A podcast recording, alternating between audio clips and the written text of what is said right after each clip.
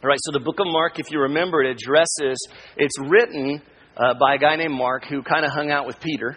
Peter was, uh, they, it's believed that this scripture uh, is actually written off of what Mark gleaned from many of Peter's sermons. Okay? It's very specific. The target of this scripture, uh, of this letter, is going out to non Jewish Christians. Okay, that's very important because these were not those that grew up in this certain uh, religion or belief system that the nation of Israel grew up under. They didn't have the same rituals and all the sacrifices and all the things that they were going through to please God under an old covenant, this old agreement that God had with his people of how they would act in front of them. Um, but they were able to see it from the outside and watch these people. Okay? So it's important that we understood that these were Gentiles, which means non Jewish believers, but they were Gentiles who were believers in a Jewish Savior. And so you have some real cultural clashing going on here, especially as it relates to religion. All right? And I would only imagine being uh, maybe a Roman citizen of the time, and all of a sudden you hear about this Jesus guy who was Jewish, and all his people were not real happy with him, but he was doing amazing things, and something happened in me, and I believed in him, and I was trying to figure out how to live. I might naturally want to say, well, maybe I'm supposed to live the way the nation of Israel has always lived. Or maybe this is how I'm supposed to interact with God. And there may be some real confusion going on there. Because at this time, there was a real struggle with the nation of Israel. If you read the Old Testament, they, would, they, they were kind of up and down in their relationship with God, you know, on the brink of destruction because they were so jacked up to God's grace and goodness. And this cycle kept going back uh, cont- continuous. And so they're looking at this Jewish religion and they're seeing a, a lot of ritual and sacrifice, meaning giving sacrifices to God. Um, but then there was a problem, and, and it's not unlike any time I think in the history of religion. Is there when you begin to do ritual and sacrifice, you also begin to have a little bit of piousness and sometimes pretense because we're able to do stuff, and the more we do, the better we think we're doing with God. Um, and so here they are looking at this, and Jesus comes into the scene, and he, he echoes some words from the Old Testament, Matthew 9 13, that says, he essentially says, Go and learn what this means. I desire mercy, not sacrifice. I desire mercy, not sacrifice. The scripture, throughout scripture, is telling us to love mercy, to understand what, what that means. And so Jesus is changing the rules of what it means to be a follower of Him changing the rules of what it means to glorify God in this moment. I've talked about this before, but it was kind of, kind of rekindled in my mind uh, as I was reading the scripture this week. I remember going to a Christian university as not a very committed believer at the time. And, and I rolled in there and I was kind of doing my thing, how I wanted to do my thing as a college freshman, and um, getting in kind of the wrong crowd and, and trying to struggle my way out of that. And, and finally getting into that moment where I was around all these people that were trying to live out their faith, okay? And I began to try and live out my faith with them, but I felt this really odd, um, this odd pressure to do things that I wouldn't have normally done. To, to change the way I dressed and the music I listened to and, the, and all these things. Like, I, I, I mean, I, I threw away um, all of my Guns N' Roses tapes and all that stuff, and bought DC Talk and Christian music, and and I wore the bad T-shirts and all that stuff, you know. And what I realized is is that I was performing for for the for the people I was around, and I had this image of what I thought religion was supposed to be, and I was I was held captive to it right away. And the problem is is I closed I changed my shirt, but I wasn't changed anywhere else, you know. And so I was in this constant struggle of trying to figure out how to please man. And, and, and I was really trying to please God through doing this thing, this image that I thought Christianity was supposed to be about. But what I've realized several years later is that it took about 15 years to kind of break out of that and begin to really get at the heart of who Jesus was. I don't know if that's been a struggle from the very beginning, all the, all the time, but I know it was a struggle then, and I think it's a struggle again today. That it's easier to just put on this pretend I'm, I'm, I'm, I'm a heavily committed Christian who don't, who, and I don't struggle with anything. And it's, it's easier to pretend to do that so we think we'll fit in. And, and so we, there's just this pressure to do that. And but it's not who we really are. And more than that, it's not what God expects of us. And I think this is what Jesus is doing on, on this journey. He, he's not saying just put this stuff on, but let me change truly who you are. That you no longer find your identity in trying to perform for God or do all this stuff for God or do all the right things and stop doing all the wrong things. But instead, your image is not found in that, but your image is found in Christ. And I think this is what this is this whole thing out. The Gospel of Mark is just this it's a story. It's a story of Jesus. To those of us in this season who didn't grow up in this religious way. If you look in your outline, let's start let's start there. It's the story of Jesus on the very first, a couple sentences there. You fill in these blanks. You think about them now, think about a little bit more later as well. Here's what he's doing Jesus is clarifying what it means simply to follow him in a world of polarizing extremes. Uh, he not only announced the good news, but he became good news. What I mean by polarizing extremes is that there was a day where you either had the heathen or you had the self righteous Pharisee. It seemed there wasn't much room for in between because you weren't allowed to, to go between there. There was no space for you to be there. You had to choose where your loyalty was deny everything and live over here or live over here. And so here's a world of polarizing extremes, and yet Jesus spent a lot of his time in the middle. And we're not talking about middle being compromised, but we'll see a little bit more what that means here in a moment. And we've been learning that not only did he announce, he said, Hey, I'm announcing this good news, this kingdom, that there's this new way, there's this new life, that if we all live this kind of faith, that we're going to become good news and there's going to be his rule on this earth. One day there'll be kingdom of heaven thing. But right now, it's really possible that if we truly live in this type of community that Jesus spoke of, no one would be in, with need that we would really experience the love and the security and the, the, emotional needs, the physical needs, spiritual needs that we have, that there could be this beautiful image of the kingdom, that which Jesus prayed for right here. So let's look through there. If you have your on that, on that front page, we have that. He clarified what it means to follow him, specifically in this world of polarizing extremes. And I think we still have that today. Wouldn't you agree? Don't you feel that pressure? For years, I just put on a different me on Sunday. Oh, if they only knew the real me. Even things I wasn't convicted about, I was afraid I'd be criticized for. Interesting, okay? So here's what's happened through this storyline. Real quick, these bullet points on here. These are the things that define Jesus that were different from the religious of the day. The first thing was that he was inclusive. And, and the scriptures are there. We've looked over these. He always included people, okay? He was very inclusive. He wasn't exclusive. Second one is then he moved in. Scripture tells us that he was meeting needs. He first, if you remember, uh, met emotional and physical needs before he even addressed their spiritual needs. He really cared about people, he was really with them in their need. Third one there is that he hung out with the unlikely. And when I say unlikely, the Bible specifically called them the greatest outcasts of their society sinners, tax collectors who had aligned themselves with the enemy. Okay, that's who Jesus aligned himself with. He truly had dinner with them. He went into their house and he was accused. The next one. He was accused. You know, Jesus was accused of being a drunkard. He was accused of, you, remember, he was accused, we learned a couple weeks ago, he was accused, they said, your power comes from Satan. Even, not only the Pharisees accused him because of what he was doing, his family accused. They thought he was gone crazy, remember? So Jesus is, is, is not toeing the line of what he, everyone thought religion had been.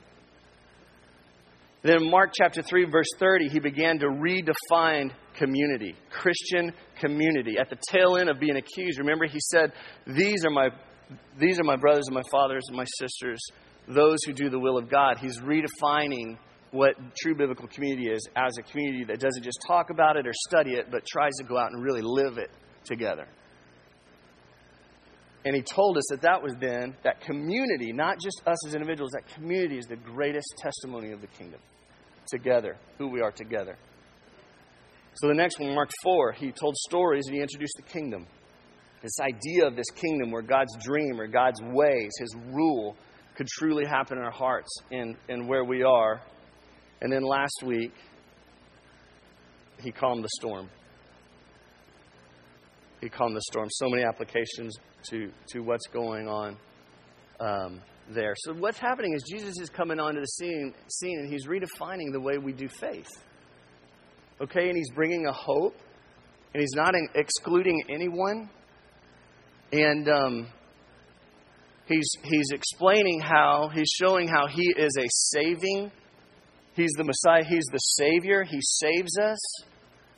But then in chapter 5, we begin to see him not just saving us from this brokenness and this, but he's, he begins to restore.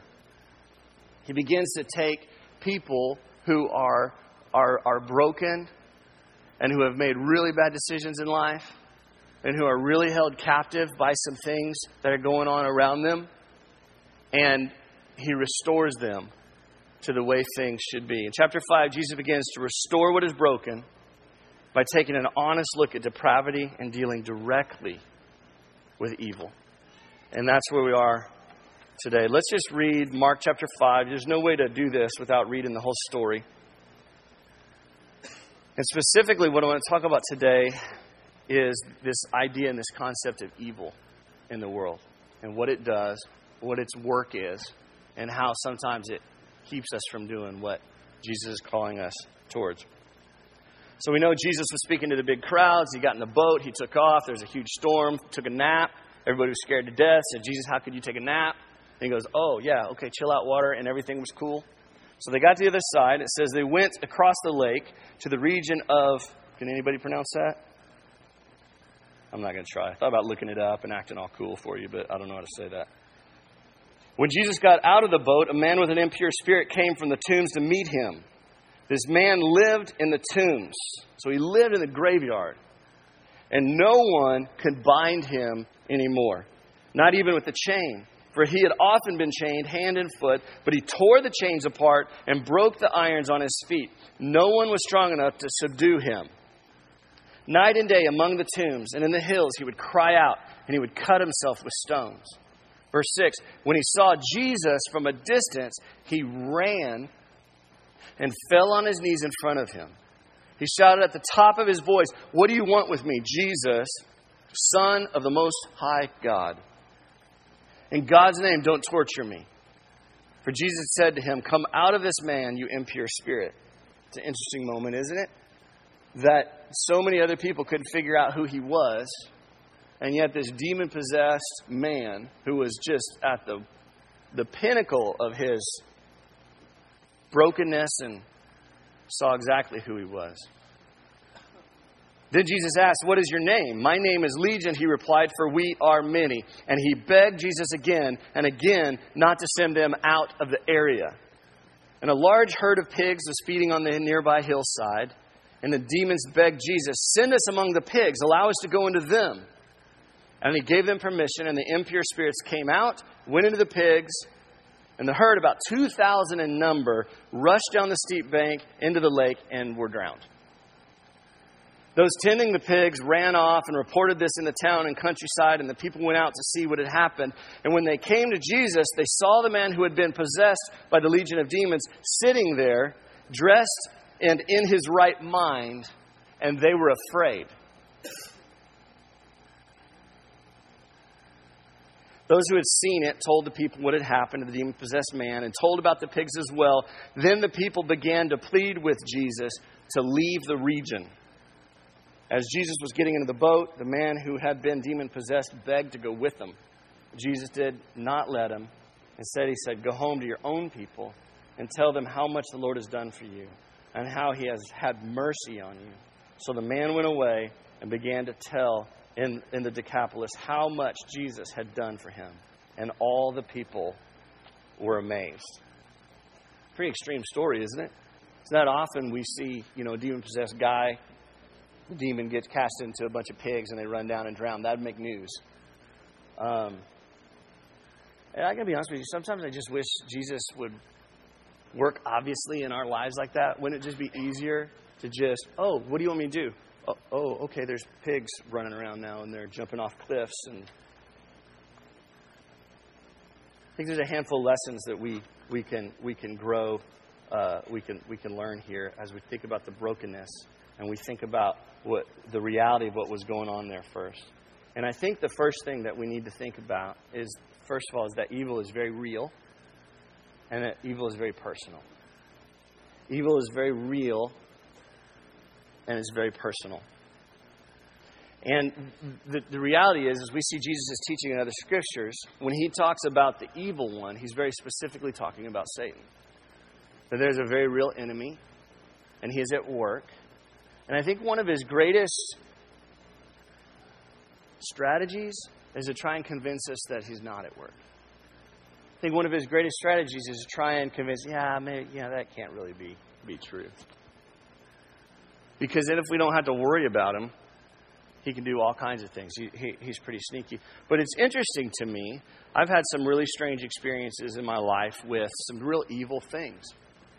And it's very interesting to me how, in our mind, we can even experience. There are people who are experiencing demonic things during their day all the time. There is evil out there like crazy. We've seen people who have just downright experienced it, and they will see evil, but then still question somehow the spiritual realm or reality of their being actually being a God. It doesn't make any sense. We go, oh no, I know there's evil in the world, but I'm not sure about a God. But the weird thing is, is when we do the exact opposite. And we say, I believe there's a very real God in the world, but this whole evil thing, I'm not sure that is really there. It's a very big reality, and it's very personal. Jesus called Satan evil. Lead, in his prayer, lead us not into temptation, but deliver us from the evil one. And we see in 1 John 3, 3 through 8, 3, ver, chapter 3, verse 8, it says that the reason the Son of God appeared was to destroy the devil's work.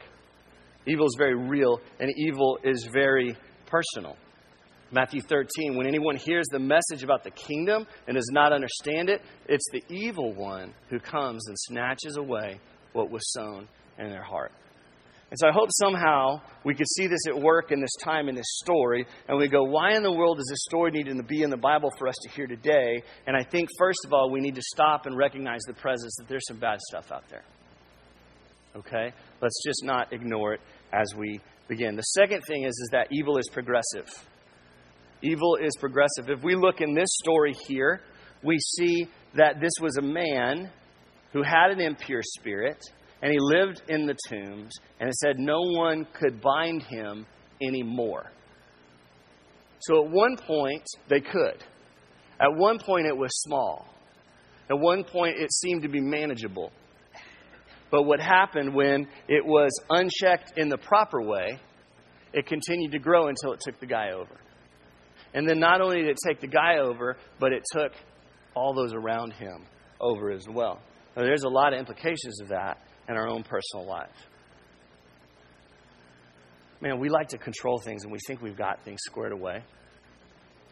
But I think this is a warning us to, re- to see how it grows. James taught it this way. I think this is the best one of the best scriptures in the Bible that teaches us how uh, sin takes root and how we are tempted and how that grows. It says, When tempted, no one should say, God is tempting me, for God cannot be tempted by evil, nor does he tempt anyone. But each person is tempted when they're dragged away by their own evil desire and they're enticed. And then after the desire has conceived, it gives birth to sin. And sin, when it's full grown, gives birth um, to death. And so we're seeing these two different things and, and where evil is at work. One is from the evil one, and then two is in our, in our own brokenness, in our own heart. Scripture tells us that our heart, uh, it says, who can understand it? it? It's more deceitful beyond all things. So we have these two things at work that really set us up pretty bad ourselves and, and the evil one. Okay? But the good news then, verse 6 through 7, is that evil submits to Jesus. Submits to him and Jesus alone. When he saw Jesus from a distance, he ran and he fell on his knees in front of him. There was no doubt.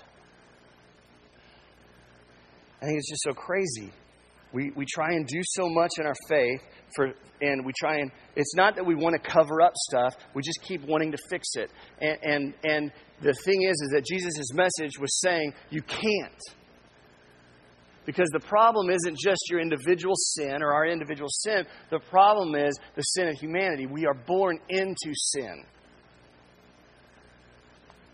And, and, the new covenant, this new agreement that God has made for us is, is that Jesus has come and has died for that sin for all humanity. And so we live in that freedom and we fight the fight against sin and we do all of this, but we cannot get rid of it on our own. And I think Jesus has given us an example of at the very root of it all and giving us a permission to just really kind of let go of that and lay it then in front of Him. This is, a, I think, an important one. Did you look at verses 15 through um, 17? When they came to Jesus, they saw the man who had been possessed by the legion of demons sitting there, dressed and in his right mind, and they were afraid. What do you think they were afraid of? What were they afraid? Yeah, really answer me. The unknown, therefore, what do you mean the unknown? Just that it was just so out of the box, they didn't know what to do with it? Okay, what else? Does anybody fear change here? Seriously? What else?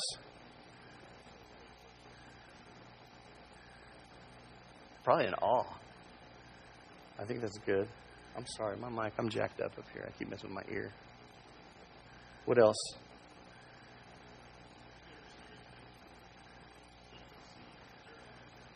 Yeah. Yeah, I agree with you. I think it's all of these things. And, and, and I think it's interesting. Uh, I'll give you this point evil thwarted makes us really defensive. This is, I think, a really strong look into church culture today and Christianity today. I think when other people's sin is exposed, somehow it helps us distract from our own but it also makes us scared. I think when Jesus begins to work in other people's lives, it scares us. There have been seasons in my life when Jesus started working in Jen's life, and it scared the fire out of me. I'm like, what are you about to get me into? Husbands, you know what I'm talking about? I think it's a really interesting dynamic that they saw this thing. I think there's a handful of things. I think some of them were like, oh no, you just killed 2,000 of my pigs. There's probably some financial ramifications there, right? The way of life, their well being, some food, just all the things that they need. But then, complete change. You would think that they would look at him and go, Jesus, we need this too. Help us. But instead, they begged him to leave. And so, what did he do? He left. That's the part that's interesting to me. He just, he left.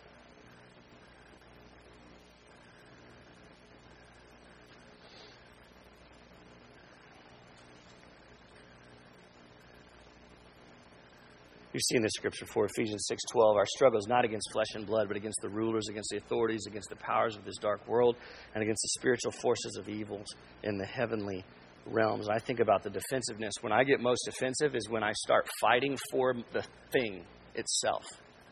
And I start fighting for thinking it's about this car or this house or this person or this thing that makes me sin or whatever it may be. And what, he's, what we're learning here is that there's a very real presence, a very real battle going on in the spiritual realms, that that is where our true battle is. A battle for our loyalties, a battle for our willingness to, to look at the fact that Jesus is probably going to radically change our lives and want to submit to that. I think there's a real problem in the church today because we would rather a Jesus that we could just get saved by and, and just kind of keep him over here in the corner and live our life the way we want it and then Jesus is over here in the corner, and we do whatever we want to do, and Jesus, don't jack up my life too much. Okay, but I love you, Jesus. And, and we keep him at, at arm's length, and then we wonder why our life lacks power. And we wonder why we feel like we're missing out and we're just not being transformed and we're just not getting fed and we just don't know what's going on in our lives and we're still stiff arming Jesus over here. All right. I think the last thing here, in, in many different ways, evil tries to distract us. I think very specifically it distracts us, first of all, from Jesus personally, from Jesus, from us coming to Him. That's the biggest. It's the smoke and mirrors. It's like, no, Jesus isn't there. He's over here. Distracts us from Jesus personally, but then also distracts us from His purpose. I thought this was interesting. That this guy wanted to go. These people were like, Jesus, get out of here. And this guy was like, take me with you, Jesus. And he goes, no, I want you to stay here. Your work is to be done here. I thought this was really interesting. We're talking about this. The big buzz phrase in, in church today is missional, is, is being on mission. We talk about being on mission and trying to live on mission all the time, and we're trying to really define what mission means. He'll hear, I think Jesus tells us right here what mission means. What this means is, is He's doing work in us and you, and then He sends us back to where we live. And we don't get to just go hole up with Jesus and hang out all the time. He gives us the Spirit, He hangs out with us as we hang out out there in our neighborhoods and our workplaces. He doesn't let them go and